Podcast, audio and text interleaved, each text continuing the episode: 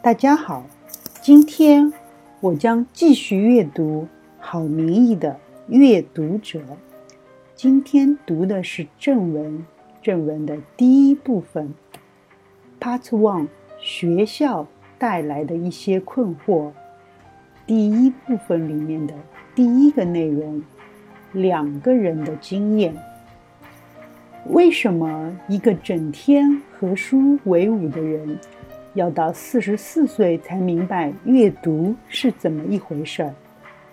有时候，谈话延长那么一点是好的。一九九八年年底，我和一位译者在来来饭店的咖啡厅讨论一份书稿，度过了漫长的一个下午。我们的话题有机会转到一个轻松的方向，聊起一部叫做《益智游戏》的电影。一九五六年，美国哥伦比亚大学一位英姿勃发的年轻教授查理·范多伦参加一个叫做“二十一点”的对决型益智奖金游戏节目。连续拿下十十四周冠军，创下五千万人收视的纪录，轰动全美。他不但累积了惊人的奖金，上了《时代》杂志封面，还在固定节目里谈十七世纪的诗，谈几何学，成为风靡大众的媒体明星。然而两年后。有人开始检举二十一点作弊，节目内容事先有套招，主办单位和范多伦先是都否认，但随着司法单位的调查节节升级，最后连国会都召开了听证会，范多伦终于承认他介入此事甚深，无数支持他的观众。为之哗然。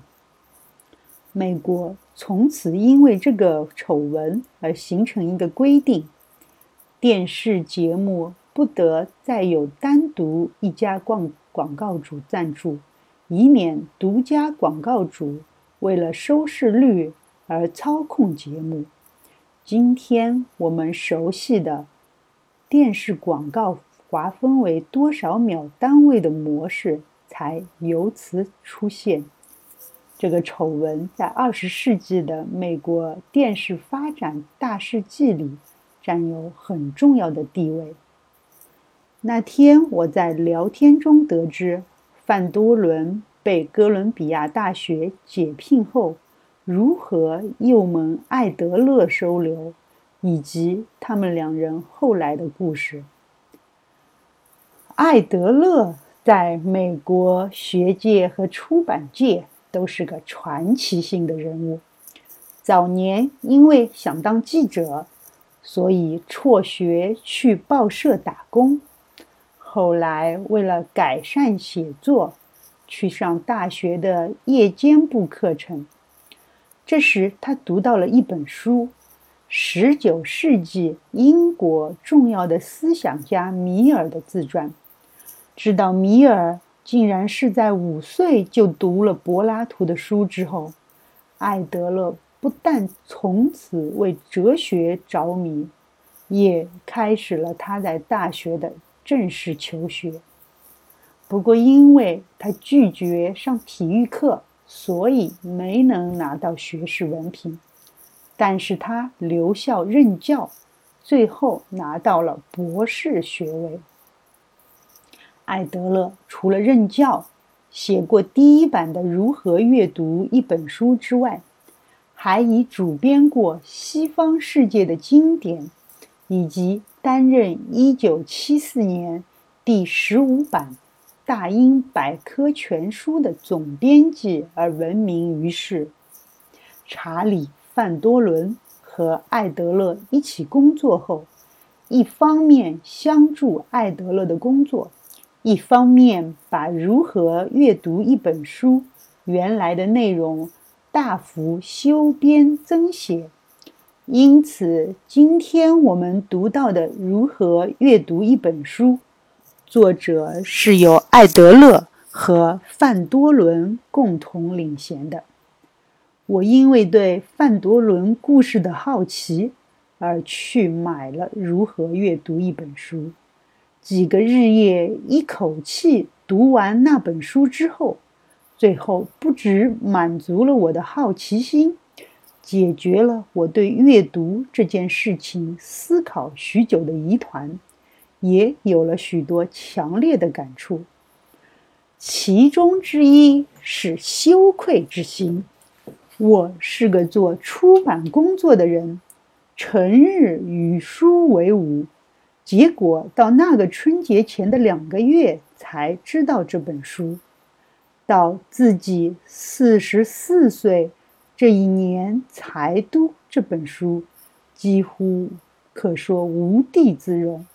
为了让别人有个参考，不必浪费这么多时间，我在台湾商务印书馆。任内决心出版这本书的中文版，也成了合译者之一。之后，在那本书的译序里，我不免惋惜地提到：如果在我初高中青少年时期就能读到这本有关如何读书的书，那我会少走多少冤阅读的冤枉路。曾任中央研究院副院长的朱敬一，在他给青年知识追求者的信一书的作者序中，也讲了他的一段心路历程。他先说自己大专联考时，只是对照前一年的联考录取分数，胡乱填写了志愿卡，进了台大的商学系。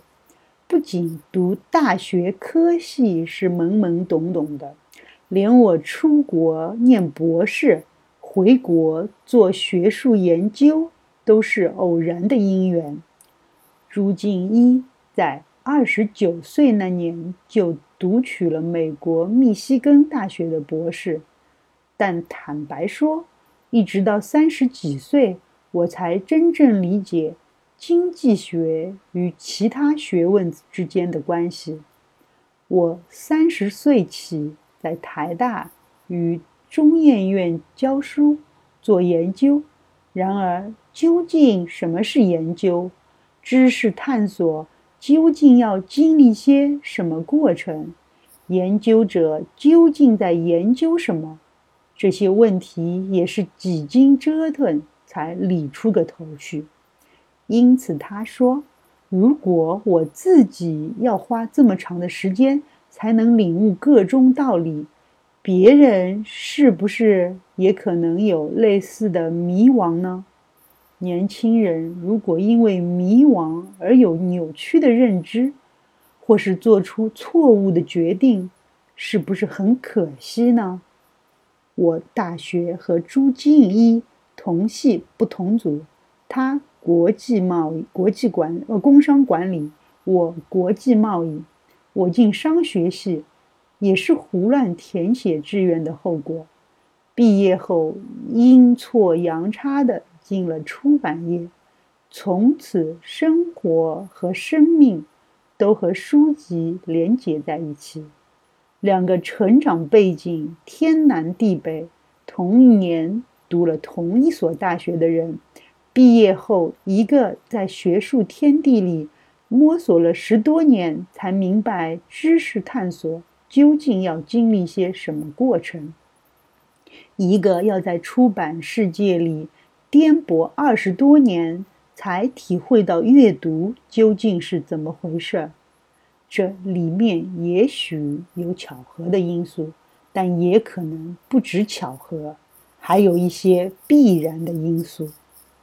可能在我们的周遭，对于阅读、对于知识探索，大家有着共同的困惑。这个困惑不因为他是否已经拿到博士学位，或是否已经出版过多少种书籍而有益。所以，我们不能不探索这个共同的困惑是怎么出现的，或者说。为什么我们会有这个共同的困惑？